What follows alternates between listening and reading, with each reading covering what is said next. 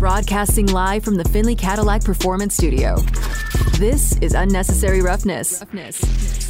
You got to score points to win. You can't win without scoring points. Touchdown Raiders! He went right through the line and gives Vegas a touchdown to extend the lead. Unnecessary Roughness on Raider Nation Radio, 920 AM. Here's your boy Q. And here we go, Raider Nation. Another day, right? Thursday. Here we are. Wow, what a day it's been so far, and it's only well, it's only two o'clock in the afternoon here. Unnecessary roughness, Raider Nation Radio 920. Demond Cotton in the Findlay Cadillac Performance Studio, coming off the heels of JT the Brick Show. He's in the Findlay Cadillac Performance Studio. I'm in the home studio today, and man, I don't know, I don't know if we're gonna have any more fireworks. The Fourth of July passed a long time ago, but man, there's been a lot of fireworks today when it comes to the silver and black. I remember there was a time going into I think I want to say going into training camp when we started getting to the Intermountain Healthcare Performance Center and we were able to talk to the players. And I remember talking to multiple players and saying, man, isn't it going to be nice to just be able to focus in on football and be able to focus in on just going out and winning a bunch of games and this, that, and the other. And this season was going to be one of those seasons that we were going to remember for, you know, all the great things that were going to happen with all the new talent that was there, new coaching staff, new regime I remember myself talking about 10 wins, 11 wins, definitely got to make the playoffs or it's a, it's a bad season. Of course, it didn't get off to the start, and it, has, it hasn't been where it needs to be at all. They're 2 and 6 and welcome in the Colts. And right when I think it couldn't get any crazier, today happens. Today has just been bizarre. It's been wild. Of course, a lot of news that we get comes through Twitter.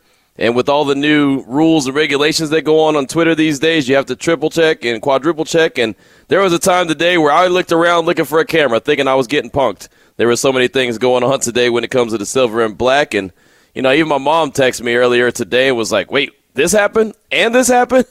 Yep. Yep, it all is true. So here we are, Raider Nation. The next three hours, we've got a busy show for you. Very fired up about the show. Can't wait to get into the teeth of it. But just to get you caught up, just in case Maybe you're in the job and you didn't have a radio. Maybe your phone's been dead. Whatever the case may be. Hunter Renfrow, IR. Darren Waller, IR. Linebacker Blake Martinez, retired. Curtis Bolton has been signed to the active roster from the practice squad. He's a linebacker. Linebacker Reggie Ragland has been signed to the practice squad. Am I missing anything, Demond? did I did I miss did I miss anything? I think you got it all covered. I I, I mean maybe. Maybe. But there's right? still time left in the day. I mean, really, I'm telling you, there is still, you're absolutely right. There is still time left in the day. I, am telling you, if you had told me that this was going to happen uh, with this Raiders roster, and you told me that November 10th, heading into week 10 action, that this is what we're going to be talking about as far as the roster, and as many guys are going to be missing time. Renfrow and Waller are guaranteed to miss at least the next four, and you know, wouldn't shock me at this point if they miss more than that. Let's just put it like that. Um, oh, Jonathan Abram, of course, he was uh, picked up by the Green Bay Packers off of waivers yesterday, so of course he's gone. You know, it's just it's one thing after the other, and it's just it's, it's like the hits keep coming. And Raider Nation, I got to salute you off top of the show because the hits keep coming, and Raider Nation keeps taking them. You know, and I know that nobody's happy. I see all I see all the tweets, I get all the direct messages, I get all the text messages. I got people texting me right now asking me what's going on, and all my only response is like, dude, I'm on the radio. I can't respond right now. I can't respond right now. But man, it's like people just can't believe what is going on right now with the silver and black. So, oh yeah, Jacob Hollister uh, is being signed off the Vikings practice squad. Uh, he was with the Raiders in uh, in training camp in the preseason. Uh, he was with the silver and black then, so he's going to be returning since Darren Waller is uh, headed to uh, IR. That's from Tom Pelissero. Now the Raiders have not made that official yet, but Tom Pelissero from NFL Network has done that. And again, uh, Demond, I don't know if you got caught up in this, but I've got to double check, triple check, quadruple check, and make sure that, you know, whatever Twitter account I'm getting any information from is absolutely verified with all this weird nonsense when it comes to the blue check mark. And, you know, as much as I think it's silly uh, with whatever Elon Musk is trying to do with Twitter, uh, he has made it an absolute mess. right? The only bigger mess right now is trying to figure out who's on the active roster for the Raiders and who's not. So, as I mentioned, we got a big show for you. Got a lot of great guests to get to. Uh, and it's crazy as weird as things are in Vegas right now with what's going on with the Raiders, there's a lot more crazy things going on across the NFL, right? Of course, they still have all the, I want to say shenanigans, but all the the issues going on in Indy with the team that's coming to face uh, the Raiders on Sunday and the Colts. They've got a lot of going on there still. They're trying to figure things out. And then in Washington, in Washington D.C., there's a lot going on with Daniel Snyder and the Commanders, so we're going to get to all that on today's show at 2:30. Jason Horowitz, the voice of the Silver and Black, he'll join the show, and it's always good to catch up with Jason. And this is his first year with the Raiders. This is his first. You know, he's got eight games in the books as the voice of the Silver and Black as far as the regular season, and he's just starting to get used to who Raider Nation is and what the Raiders are all about. And so uh, I'm sure every single game, every single week is an adventure for Jason. I can only imagine. I know him working side by side with Lincoln Kennedy is obviously helping him get locked in a little bit more when it comes to the Raiders. But I can only imagine what's going on through uh, Jason's head when you know he he had asked me. I, every time something happens, I go back to that conversation that me and Jason had during preseason and during training camp when he stood next to me uh, at the Intermountain Healthcare Performance Center and said, "When was the hype this uh, when was the last time the hype was this high for the Raiders? And I said, you know, 2017. Going into the 2017 season, coming off their playoff run that they had in 2016, uh, the hype was all there. They were going to make this deep run, and it didn't happen. It really the the the the great thoughts and all the plans died in week three when they were in Washington, and you know, kind of caught them up to speed on that, and then boom, here we are in 2022, and I don't, I can't tell you when the dreams of a deep playoff run died this year, but man, two and six, eight games in, going into week 10, and half the roster's on IR. Uh, other guys have been moved, like Jonathan Abram. It's just, it, it's, it's, it's wild, man. It really is hard to actually put your your brain and wrap your mind around what is going on. So Jason Horowitz, the voice of the Silver and Black, will join us coming up at 2.30. We continue to find out what's going on in Indy with the Colts. Kevin Bowen from 107.5 The Fan, he's going to join the show. And, you know, the thing I want to ask him, Damon, is now that it's Thursday, right? It's almost time for the, the Colts to travel and head to Vegas. Now this Thursday, now that the initial shock of, okay, Jeff Saturday has been hired, is it starting to wear off and is it starting to become a little bit normal? Right? I mean, that's that's one of the things, and, and I don't know if it's ever going to be normal throughout the rest of the season. But I saw some of his presser from yesterday. It's been floating around Twitter, and you know, he told a media member straight up, like, "Hey, I don't know if I'm going to be good at this. I might not be. I might go eight games and say, you know what? Hey, God bless you. The hell with this. I'm out. I'm, I'm terrible at this." Or he might be really good. But you know, he did he did kind of pump up everyone, and it sounded like a lot of people in Indy are pretty fired up about what can happen. And even Gus Bradley, defensive coordinator, said, "Hey, I don't mind not being the the, the interim head coach. I'm actually happy doing what I'm doing on the defensive side of things." And Jeff Saturday's got us all pumped up. So who knows what's going to happen on Sunday? I, I said it. And maybe I should have never said it. Maybe I should have just kept those thoughts to myself. I said the Raiders had no business losing this game on Sunday. Now I feel like Demond, almost all bets are off. Hold on, Q. The Raiders still have no business losing this game. And something about Jeff Saturday's comments that you said there, I appreciate the humility and being humble, but that just shows how he shouldn't have been the head coach. For him to say, hey, it could be eight games, and I could just say, God bless you. You know how many people want to be a head coach in the NFL that have put in the years, put in the time, and you could just say, hey, man, after eight games, it might not be for me. I'm just saying that's a slap in the face right there. I understand that he's got to say it because then on the one hand, it's like, ah, he's being realistic because the coach team isn't that good. But on the other hand, it's like, come on, man, y'all gave him the job. But anyway, I mean, I can see where you're coming. I can see where you're coming from there. Uh, again, I mean, it's, it is one of those situations where he might go into it and he might end up being really good, or he might not be. And either way you look at it, I mean, he's got the reins for the next eight games for sure. And then if he earns anything after that, then he does. If he doesn't, then so be it. But you know, he's got apparently he's got some people fired up there in Indy. So Kevin Bowen will join us at three o'clock. Uh, we'll talk all things Colts and see how everything is going. We'll get an update on Jonathan Taylor if it sounds like he's going to play on Sunday or not. Again, my gut feeling tells me he will, but that's just my gut feeling. My gut feeling told me a lot this week, and and right now, even like you said, Demond, the Raiders still have no business losing. It's just you know, one hit after the other. Right now, I mean, it goes from I thought Darren Waller was probably going to miss the game to now all of a sudden Hunter Renfrow is out. And Blake Martinez, the guy that we talked about quite a bit when we had Amber Theoharis on the show yesterday, and she was like, "Well, I like him because at least he he tackles, he tackles, he tackles." That was the big theme. Well, now he's retired. He missed practice due to a personal day on uh, on Wednesday, and now we know why. Obviously, he was contemplating his future, and he decided, you know what, thanks, but no thanks, and just retired. I mean that. I don't know. I don't know what the conversations are like inside the building. I can't sit there and tell you what led to him retiring, but man, that tells you a lot about whatever's going on when a guy who's only been with the team for a few weeks decides, yeah, thanks, but no thanks. So, so there's that. But um, Kevin Bowen, he'll he'll catch us up to date on all things Colts coming up at three o'clock. At three thirty, we will turn our attention to DC and what's going on with the Washington football team. AJ Perez from Front Office Sports will join the show, and the Attorney General there in Washington today, and I've been kind of monitoring it pretty closely, has filed a civil lawsuit, Demond, against about everybody. I mean, just about everybody going up against the Commanders, civil suit against uh, Daniel Snyder, civil suit against uh, uh, the NFL, civil suit against uh, Roger Goodell. I mean, just about everyone who's anyone uh, has gotten this civil suit uh, from the Attorney General there in D.C. So we'll get to the bottom of things. I don't think that there's any coincidence at all, and you can correct me if you feel differently. I don't think there's any coincidence with this civil suit coming out that we found out, what, eight, nine days ago that that uh, Daniel Snyder was interested in, in teaming up with B of A to try to find some uh, some partner or somebody to, to sell some of the team or all of the team to. Yeah, I just want to say shout out to the good folks of the uh, what do they call DC because it's not a state, whatever that is. Shout out to them, man, because they're finally doing what the NFL hasn't been able to do, and that's get Daniel Snyder out of the league. I know that the NFL has been named in this suit as well, but you know I think they'll be able to skirt around that and push it all towards the Daniel Snyder side. It does feel like that this is the one time that he's really most likely on his way out. Now, let's not get it twisted. When he gets out and he sells the team, whatever it sells for, it's going to be so much money. It's going to be such a huge. Ooh, poor rich man.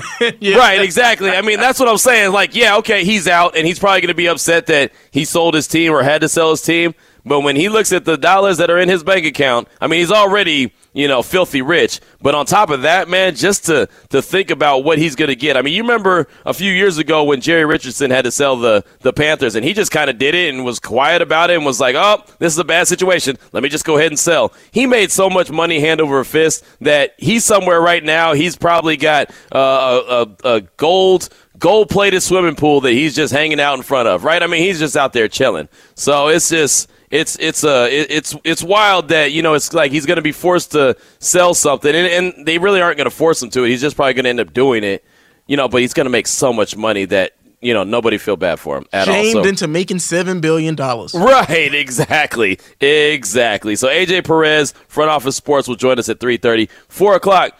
Every single Tuesday and Thursday, we have Lincoln Kennedy from the Raiders Radio Network. He'll join the show, and boy, I can only imagine what Lincoln's thinking right now man, Demond Lincoln is always very, you know, adamant about winning games. Wants to go out there and see the best product out there. Uh, always talks about you can't make the tu- the club in the tub. And now all these guys that are missing is just, boy, I can only imagine what he's thinking right now. I'm sure he's not uh, he's not too happy. I just saw a tweet right now. Literally, I'm looking at TweetDeck, and someone just tweeted at Lincoln and said, "Would you accept the Raiders head coaching job if offered?" Asking for a friend. So there you go. He's, he mentioned that on Tuesday. Remember how many people hit him up after uh, after or yeah, he got a hit up on yeah. Monday after Jeff Saturday was announced as the interim head coach. So he literally just got hit up like right now. I just saw the tweet cross my uh, timeline from JFO Jordan six five two.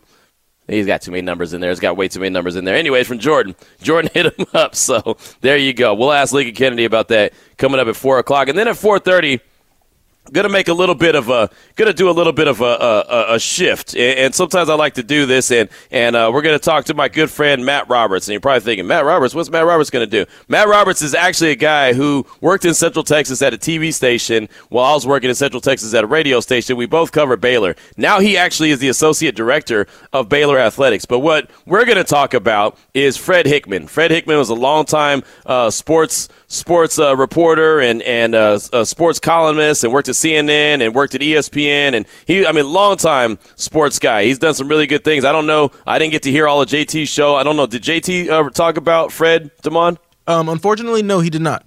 Well, I know JT had a really good story he actually shared on his timeline on Twitter yesterday. Uh, when when Fred Fred is most famous for being the only guy that voted for Allen Iverson uh, the year that Shaquille O'Neal was the was the MVP of the, the, the league. And if Fred had voted for Shaq like everyone else, Shaq would have been the unanimous MVP.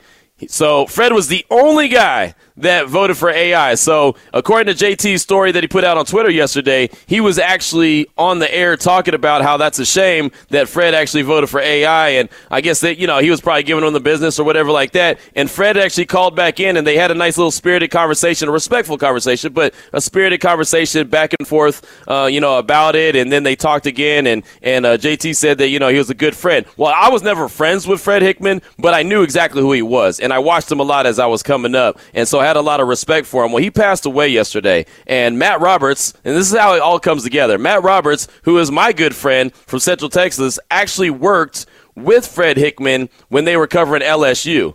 And so one of the one of the stories that you know I, I, actually I saw and I saw it on the on Twitter yesterday when I was you know reading some stuff on Fred Hickman is him reacting to Shaq on the set of TNT at TNT's you know basketball with Chuck and and and Kenny and all them you know and anyway so so Shaq is saying they're talking about him being the uh, MVP, and then Shaq gets mad and was like, "Yeah, but that damn Fred Hickman." So he kind of goes off on Fred real quick, and then all of a sudden they pan to Matt and Fred, and so Matt starts asking him about you know Shaq and, and all that and why he why he uh, voted for AI and didn't vote for Shaq and anyway a really good story. So he passed away yesterday. So Matt Roberts is going to join us at 4:30 just to kind of share his thoughts on Fred Hickman, who was a very talented uh, you know guy who's covering sports back in the day uh, and, and, and did it for a very long time. Was fantastic. You know was on many different shows and I used to see him on TV, uh, hear him all the time. I mean he, he did a great job. So uh, the sports world lost a good one in Fred Hickman. So we'll talk to Matt Roberts coming up at 4:30. And also, side note to that, uh, Baylor, the the basketball team led by Scott Drew and company, they're actually coming to Vegas in I think a couple weeks, and they got a nice little tournament coming here to the town. So uh, I'll, I'll briefly ask him about that as well. So that's the guest lineup that we have for you today. Jason Horowitz at 2.30. I'm sure he probably knows uh, Fred Hickman as well. We'll ask Jason at 2.30 about that uh, as well. Kevin Bowen, 107.5 The Fan in Indy at 3 o'clock. AJ Perez, Front Office Sports at 3.30. Lincoln Kennedy at 4. Matt Roberts, Baylor Associate Director of Athletics at 4.30. So there you go. Uh, we're locked and loaded today, man. We got a lot to get to, and of course, we got a lot of questions that need to be answered. So let's go ahead and jump into the opening drive.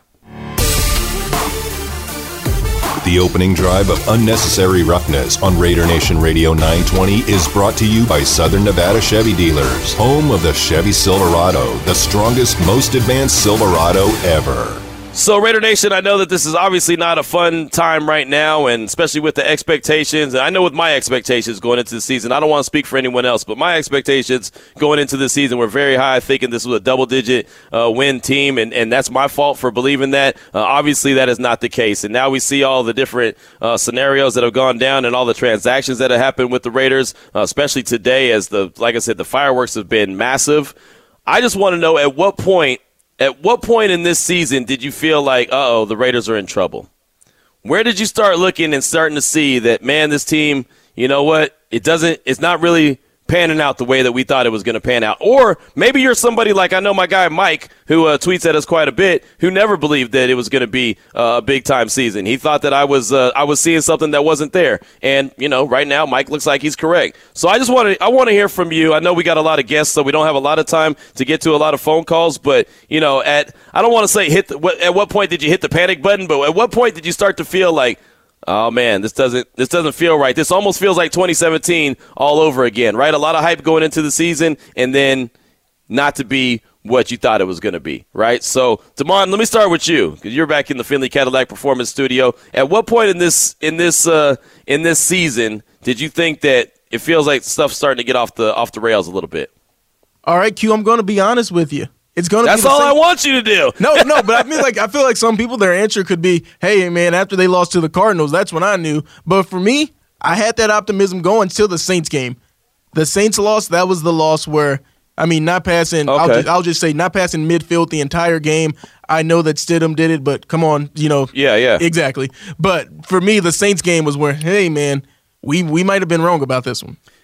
That's a good one. No, that's that's a good one. I'll Hmm, that that's a great one because, Because again, for me, I still thought I had that faith. Hey, they beat the Texans, beat Right. the Saints here, Jaguars coming up, Right. And then the Colts, Broncos, maybe they could go on a run. I was one of those people that hey, they could rattle off five in a row. But Right. losing to the Saints, that uh, like okay, I don't think so anymore. That was kind of that was kind of the sign that you needed right there. Was like this isn't really going to happen the way that I expected it to happen. That's a uh, that's a really good one, Damon. I like that. Uh, I'll say, you know, going into the bye, you know, obviously losing to the Chiefs, I thought, okay, you know, that's not the way you want to go. You don't want to lose and then go into the bye. Uh, but coming out, you do have some, you know, some teams that are very beatable.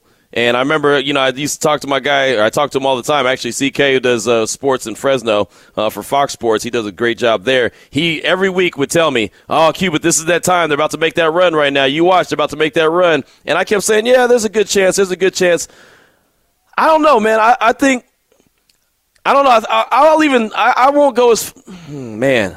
I want to say this past loss to the Jaguars really kind of you know really made it sink in, but ah man, that's a good that's a good one, huh?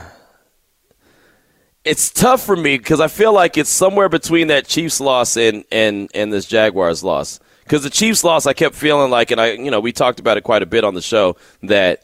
I felt like it was one that they shouldn't have lost, or at least they shouldn't have lost the way they did, right? They should have tied the game and then gone for, you know, whatever four minutes they had left. And so that one kind of that that one kind of puts you down, but at the same time you feel like, okay, they you know, they showed a little something, something. They come out and they'll be on fire.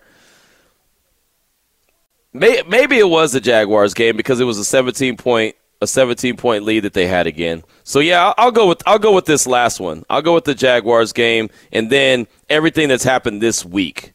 You know what I mean? Like all the different transactions that have happened from Jonathan Abram being waived to Darren Waller being IR'd, Hunter Renfrow being IR'd. That was that was one. I, Darren Waller didn't really surprise me, but Hunter Renfrow uh, surprised me, even though he appeared on the injury report and it looked like okay, uh, maybe that is something there. So. Um, that's where I'm gonna say that it started. It really came off the rails for me was following the Jaguars uh, and the fact that they lost that 17 point lead, and then uh, all the transactions that started to happen following that. I think that that was the tipping point. Uh, let's go out and talk to you though. 702-365-9200. Bledsoe, what's on your mind? Welcome to the show. Dude, I knew we were in trouble when Derek didn't play the preseason, man. Whoa. Okay. It's as simple as that. He's got to get used to contact. You know, no Mariota behind him. I played quarterback, dude. You got to be frosty. And talk about this weekend, dude. The Rams suck. Everything's up for grabs. We were four and zero because we got the best talent. The only change we had was quarterback and stuff. The only way you can turn things around is if you change quarterbacks. You can't win eight in a row with what we got. Make a change at the only position that matters. Quit beating around the bush. He's a great quarterback, but he can't take care of the ball. Okay. okay. All right. That'll work. Thank you. Appreciate that. And look, I'll, I'll tell you, with the, the talent that they have that they've lost right now, man, I mean, that's that's massive, right? I mean, I, I came into the show or came into the week saying there's no way that they lose to the Colts. And, you know, now I'm starting to second guess myself. Right and and look, the Colts don't have a lot of talent uh, on offense, at least. I mean, they do. I should I shouldn't say that. I'm take that back. They do have a lot of talent. They just don't have the pieces put together. They they don't. Their offensive line can't protect me, right? They couldn't protect anybody. They're that's terrible. And then on top of that, they have a quarterback that you know is is is being thrown into the fire and asked to to go out there and, and, and win games. And Sam Ehlinger, even though I think he's a, a talented dude, he's not. I don't think he's ready for the NFL yet. So they have a lot of question marks. And of course, Jonathan Taylor. Who knows if he's going to play or not? I think he will, but we don't really know. So. Um, I mean, if you think, and I'm, I'm saying this in, in, with all due respect, if you think Jarrett Stidham's going to run off eight wins in a row, I would, I would highly doubt that. And that's no disrespect to Jarrett Stidham. I just, he's the backup dude for a reason. So I don't, I don't think that that, you know, is really, really, uh, you know, something that's realistic. But uh, interesting to think that you thought it, it, it was coming off the rails when Derek Carr didn't play in the in the preseason because he hasn't played in the preseason in a long time. Uh, let's talk to our guy Rich in Oakland. Welcome to the show. Uh, yeah, for me, what ended up, you know, having me lose all confidence in this team is, uh, along with Demond, you know, the Saints game, not being able to go past the 50 yard line is embarrassing. You know, before the season started, we said no excuses, and I get it, the defense sucks, but the defense being 27th in the league does not mean does ha, has nothing to do with the with Derek and the offense not being able to score. All this talent we got on offense Another year wasted, and now we're tanking. Unacceptable, man. We're in year nine of Derek, you know, as a Raider. it's tough, man, because I was, you know, optimistic about the coaching staff and the quarterback position, but something's got to give, bro. If we get a top five pick, let's go for CJ uh, for one of the young quarterbacks. I don't care who it is. I was going to say, you know, uh, Ohio State, Stroud, Yeah, you know, yeah. Young, or even Levis. You know, anybody, man. We need a new quarterback. We cannot re-sign or keep going with Darius' contract, thirty-five million next year. At the end of the day, man, excuses or not, he is not a winner. He's a losing quarterback. Because I am not trying to feel like this next year. It is what it is. I'll see you, Q. I appreciate the call, Rich. And I'll say this: you said a lot of things about the defense, and then fired up on Derek Carr. So I mean, you know, there's a lot of blame to go around. We all know that. There's a ton of blame to go around, including with DC, including with the defense, with including with you know guys not making plays when they're supposed to. I mean, there's there's a ton of blame, including with the coaching staff. You know, call, calling certain plays, pushing certain buttons. I mean, I, let's not let's not stop and say that you know nobody nobody uh, else shares any blame. I would say that everyone does. And again, something that we talked about in the offseason, well, when all these uh, these uh, contracts were put together, they were all put together with the same kind of common theme. Like really, they had a, a what did I say, Demond, a three year window.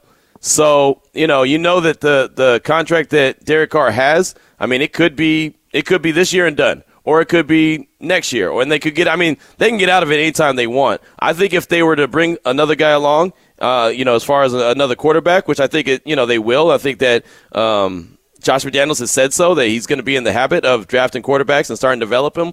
I, I don't know if there's anybody that's ready to play right away. That would obviously be the a big question to ask as well. Uh, thank you so much for that call. I appreciate you. Let's get one more call in and then we'll take a break. Raider Fish in Berkeley. Close us out with a good one. What's on your mind, brother?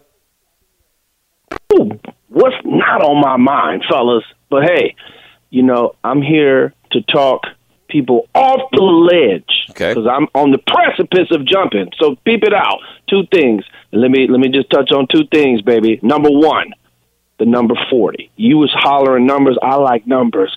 Every single game, rest of the season, the goal is forty points. I don't care if we in the league forty. We need forty points. Second thing, listen to this. This is just my belief. Hopefully, there's others. Raider Nation, look, it's looking and sounding real dismal. But if you ever had a family member or a loved one and they kept effing up, but one day something happened and they got their stuff together, we can't help that. We feel this way. I can't be uh, realistic. I got to think we're going to go on a 10. We got to win 10, 11 games. So listen, every dude in that building, okay, you need to show up, show out, and holler, just win, baby. When you go out.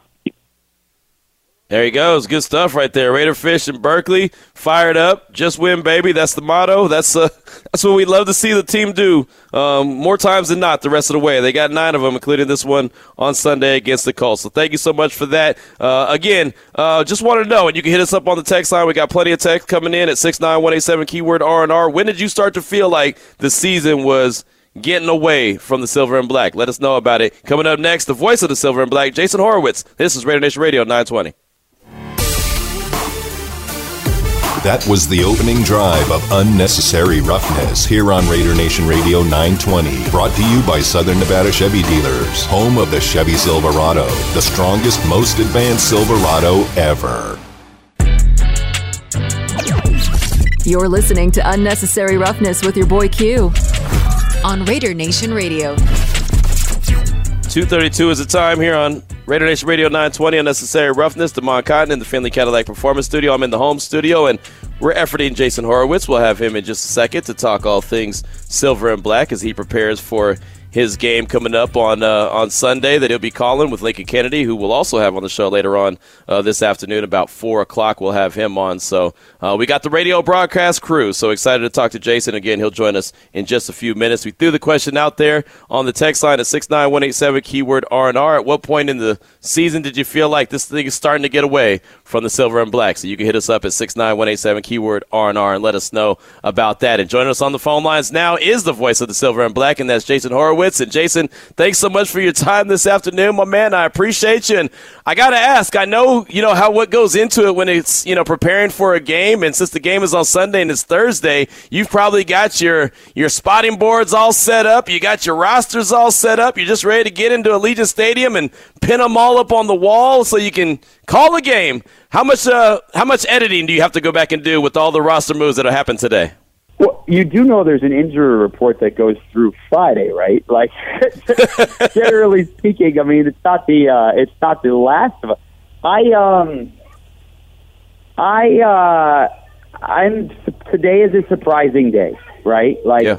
usually when you think about the Darren Waller situation, when you think about the Hunter Renfrow situation, I guess the Hunter Renfrow situation is an oblique issue that is obviously bad enough that they think it's going to keep him out for four games or more. So that's obviously the case. Um, the Darren Waller one, I think, is a little surprising, not because um, you know we haven't known he's been dealing with a hamstring injury, but because you know he had already missed three games. Right. So if they thought it was bad enough, maybe you wait for one, but then you know you, you know if they put him on IR after that. You're talking about getting him back to the Broncos game, possibly when you same time around the Nate Hobbs comes back, possibly. So so that's surprising, especially because Darren's been practicing too. I think that one's because he's been trying to get back as best he can. Um, and then you top it all off with a guy retiring who they brought in five weeks ago, um, who, you know, and especially now with the injury to Divine Deablo going on on IR, you see the issues of uh, clearly he was going to get more playing time. Right. And he just, you know, he just clearly has other things he, he wants to do and family first and all those other reasons that people retire. So uh, it's just been a really full, interesting day. And it also comes on the heels with just so much thrown into this game because the Colts just fired their head coach. Right. and Matt Ryan, who didn't practice yesterday, was now today a full participant after the Colts had said he's not going to play the rest of the year. And Sam Ehlinger is going to be the starter. And are we sure about that? Maybe Matt Ryan is going to be back. So who knows?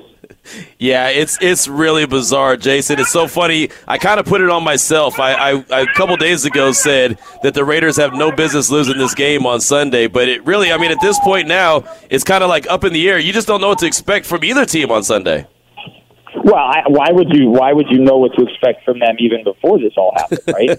Right. I mean, I, I mean, in all fairness, you you put that question out there to your listeners uh, about, hey, when did the season get off track?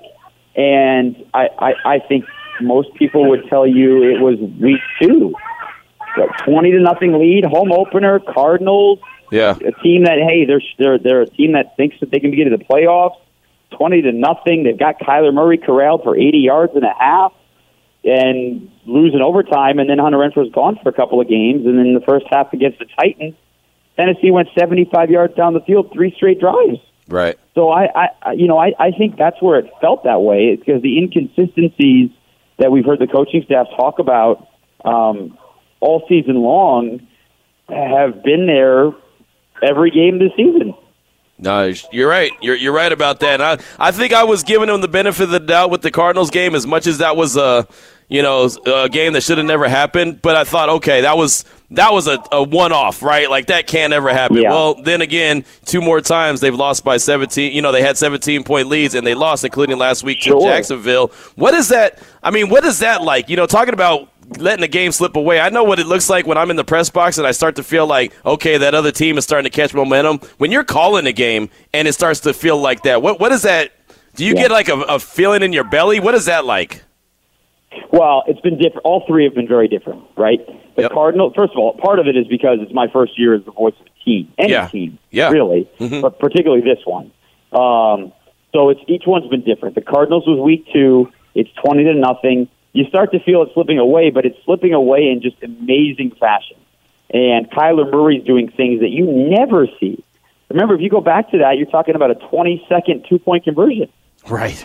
Right. right? So Yeah. there's there's that, and and and even with that, Duron Harmon makes a fourth down play in overtime. Raiders have it in position. Worst comes to worst, Carlson's going to try a 54, 55 yarder, and he doesn't miss. Right? So all of that sounds like it's going to be great, but it doesn't happen. And then you have that play, the the Chiefs game. You jump out to a 17 point lead against a rival, and I'm all excited. and like, well, that Cardinals game can't happen again. And Lincoln is there nicely reminding me, hey, it's the Chiefs. Hey, hey. and then you feel it slipping away with what happened at the end of the first half. And then now I'm a grizzled veteran, right? So you get to Jacksonville and the, the second touchdown to Davante Adams, and I'm like, but we've seen this before. Let's see how they respond. Mm-hmm. And oh, by the way, with 45 seconds left, the conversation that Lincoln and I said is, hey, this is exactly the same situation they were in with Kansas City. They got a field goal before halftime and got the ball to start the second half. So Right. let's see if the Raiders can get a stop. What happens? Jacksonville gets a field goal before halftime and gets the ball to start the second half. So, you know, now it's just becoming the pattern. Yeah, it is, and it's it's habit forming, and it's a it's a bad habit. It's one of those habits that the Raiders need to find a way to shake. Again, we're talking with Jason Horowitz, the voice of the Silver and Black here on Unnecessary Roughness, Raider Nation Radio 920. And so, since you are new to this, and you're you're new to Raider Nation, and you know you're obviously getting acclimated with the fans. They're meeting you at a Allegiant Stadium on Coors Light Landing, and you're calling these games, and you're you're living through the the the heart heart attack with with us. You know, each and every week Yeah. you're living through it. Uh, what has it been like so far for this? Uh, you know, first eight games and, and obviously nine weeks of the Yeah. season. I've said to some people who have asked me that over the last couple of weeks because I, I mean, Q, we've talked about this before. Like, I didn't grow up a Raiders fan. The Yeah. Bo Jackson thing that's kind of taken off is because that was my tie to the Raiders as a kid because I love Bo. Right. Um, as, as many people did around the country who were not from the Bay Area, and I didn't grow up a Raiders fan or anything of that nature. So I, you know, until I got that phone call on July eighth, I didn't have I didn't have any tie to Raider Nation. I didn't, other than people I've worked with who are fans of Raider Nation. Right. I didn't have um, the fandom, the allegiance, any of that stuff. And as I said to Lincoln after each of these six losses, man, I'm depressed. so, so, so I'm guessing I feel very much the same as all of these people who have felt it before. The only difference is um, I haven't had those year in, year out for the last two decades um, that you have because you grew up as a fan of these teams and all of that stuff. I so I, I you know off of the playoff game of last year, adding Davante Adams and Chandler Jones, there are certainly people that didn't think maybe maybe the Raiders would miss the playoffs. Maybe they'd be right on the cusp. Maybe they'd go down to week 17, week 18. Um, but nobody thought it would be like this. No. And so you couple it all together, the two and six that nobody saw coming, with the fact of how they've lost at least three or four of those six games. Man, I you you'd have to tell me more than I would, and I, it's one of my things to plan on doing on the five-hour flight Saturday. This has got to be one of the more heart gut wrenching seasons that this team has had.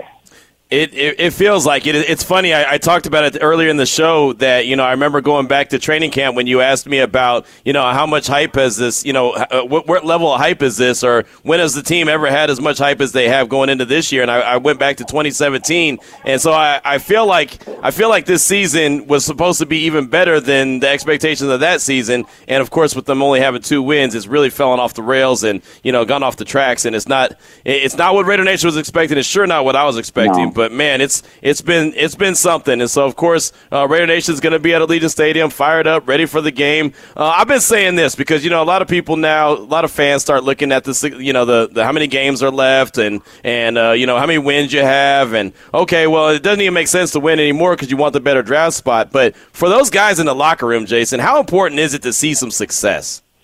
Oh well, well. First of all, I don't believe in the last thing you just said.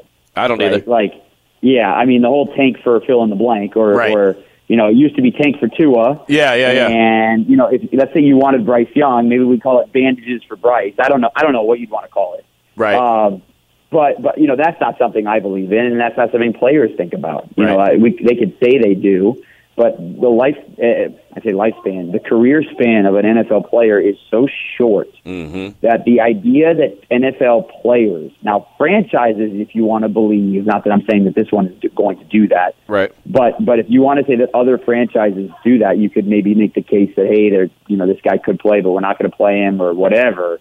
Maybe, um, but players who are out there aren't thinking that.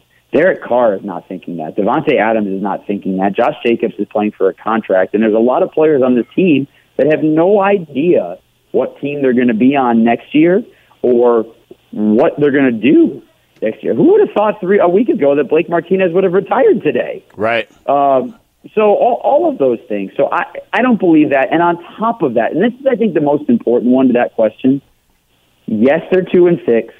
What are the likelihoods of uh, playoffs? You know, fans are going to hear that and roll their eyes. Right. What are the likelihoods of them getting to ten and seven again? I don't know, but they have absolutely showed that they've been in position to win every football game except the New Orleans game. Yeah. And unfortunately, they've lost them. So what's to say that that can't happen in the final nine games of the year? And instead of those going two and six, to say those go seven and two. Right. And I don't know what I don't know what nine and eight would be. I don't know, but but I'm just saying they've Yeah. been in position with three minutes to play in every game to win every single one except New Orleans. And you know what's to say that, that maybe they just can't get the second half of the season to bounce their way? Right. No, I'm with you, and, and I'm with you on, on all of that, as a matter of fact. But, you know, the thing I've been saying to Raider Nation is, look, those guys in the locker room that have been, you know, bleeding, sweating, crying, trying to, you know, trying to, uh, uh, you know, to, manu- to, to I don't know what the even word is, but just trying to, to maximize their efforts and try to go win games. They need to see uh, some wins. They need to see what they're working Yeah. for is paying off. You know what I mean? Like that. That in itself is important. Everything else be damned, but they they need to see some success so that they know that they're working for something. this is this is the thing I think sometimes we as fans forget, and and it was actually a moment when I this some uh, this fall where I where I was reminded of a couple of things um, that, that come to mind, and it, it happened during the Arizona Cardinals game. Um, I hung around for a while because we were doing our post game, and I was listening to other people, and I was just curious to see what people were doing, and because that's you know one of the most gut wrenching losses probably in Raiders regular season history, if not maybe beyond that Right. and and and and, and I was downstairs and I saw where the players were coming out, the players' parking lots where I was getting picked up, the whole thing, and and like you feel the emotions with that as well. But the you know the ups and downs that a, that a fan lives by, players feel it, but it's different because they have to somehow be able to get out and physically be able to have the energy to go back to practice, physically and emotionally have the energy to go back and play the next week, and all of those things. So that was one thing. But then the other thing that I think we forget about is as as as badly as this feels as a fan base, think about how that feels as the person who's actually failing on the field, Right. Right? And that's got to be worse. yes, I know they're getting paid, and in some cases, millions and millions of dollars. So maybe that up to a fan makes you feel differently. But you're the one that it's not working with, and that's got to feel awful. And I think sometimes as fans or broadcasters, what we you forget about that. Yeah. No, we do. Sometimes we just get caught up in our own little bubble, and it's just like, hey, you know, do this, do that, do the other. But uh, yeah, these guys are affected as well, and especially you know they're around town and running into people, and they know how how passionate this fan base is. They hear all the noise, regardless. You know, players always say, and coaches always say, we don't hear anything on the outside. They hear it and they read it all. They do. yes, they do. yeah, Yeah. I don't know if they read it all, but they absolutely know. yeah, yeah. I'll tell you, they're on Twitter like we're on Twitter, so they know they know what's going on. Some, some of some of us are exiting Twitter, but that's a different story for another conversation. Yes, absolutely. You ain't lying. You ain't lying. Well, Jason, uh, when are you headed to town, man? You coming in Saturday night or you get here Friday night? I am. No, no, no. I'm coming in. I will be there Saturday early this week. My daughter is coming with me. Um, Nice. And uh, she's super excited. We're gonna we're gonna see uh, we're gonna see some Blue Man Group Saturday afternoon. Get Nice. some dinner. See Vegas. She's never been. She's super excited. Uh, and then she will be with me at the Torch Saturday uh, or Sunday before the game. Uh, she'll be up in the booth with me Sunday during the game, and then, then we'll hit Vegas Sunday night before uh, coming back home Monday. So we uh, we're going to enjoy it, and uh, and you know me, man. I, the energy and the excitement about what I'm doing is going to be the same whether it's two and six or six and two. It's got to be right. So, Yep. Yep, Uh, exactly right. Yep, you and me both, brother. you know what I mean? Nobody's tuning in to hear us be all, uh, you know, no energy and no passion and no nothing. No one wants to hear any That's of that, man. We got to keep it going no matter what. Well, Jason, I appreciate you. I'll see you guys at the Torch uh, on Sunday. I can't wait. Uh, and I can't wait to meet your daughter as well. So uh, I'll I'll see you guys on Sunday. All right, Q. See you soon, bud. All right, brother. There he goes. Jason Horowitz, the voice of the Silver and Black Raider Nation. If you're going to be at Allegiant Stadium, come to the Torch. Uh, I'll be doing the pregame pregame show before before Eric Allen and JT the Brick have the official pregame show from uh, 11 to 1. Uh, Jason will be there. He'll be on their show as well. So make sure you uh, you come on by and say hi. Uh, meet Jason. He's a real good dude. His uh, family real cool. I met his wife last time. didn't get to meet his daughter, so I get to meet his daughter this time. That'll be really cool. But come on by, say what's up, shake his hand, take a picture with him, do whatever you want to do. Great guy, great guy, and he's the voice of the Silver and Black, and he'd love to talk to you. So meet us at the Torch. I'll be there at 10 a.m. doing Q's kickoff, the pregame pregame show, and uh, get there anytime you want and say what's up. We'd love to see you. 248's the time. We'll come back, close out hour number one. It's Raider Nation Radio 920. Now back to unnecessary roughness with your boy Q. 252 is the time. Coming up at the top of the hour, we'll be talking to Kevin Bowen from 107.5 The Fan and, in uh, I want to say DC and Indy, talking all things Colts. We'll go to DC at 3:30 with AJ Perez from Front Office Sports. But I threw the question out there. I want to. I just want to know, at what point in this season did you feel like you know what the season's starting to get away from the silver and black? Because I know there's a lot of us out there that believe that they had an opportunity to turn things around. I know Jason Horowitz, who we just talked to, said it started week two with the collapse against the Cardinals. And it, since it was so early in the season, I thought, man, that was awful. They got that out of their system. All right, now it's not going to happen anymore. And then, of course, we saw and we've seen the results the rest of the way. But, you know, with all the transactions that have happened this week, with the loss to Jacksonville on Sunday, I mean, just kind of see the writing on the wall and you know what time it is now. And it's just, it's unfortunate. So obviously, as I mentioned a couple weeks ago after the Saints game, I called it evaluation season.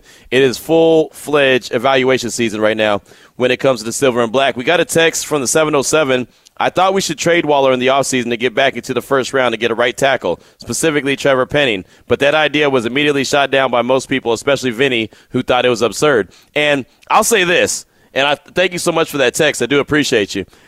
I, I, I had plenty of people call in and say the same thing.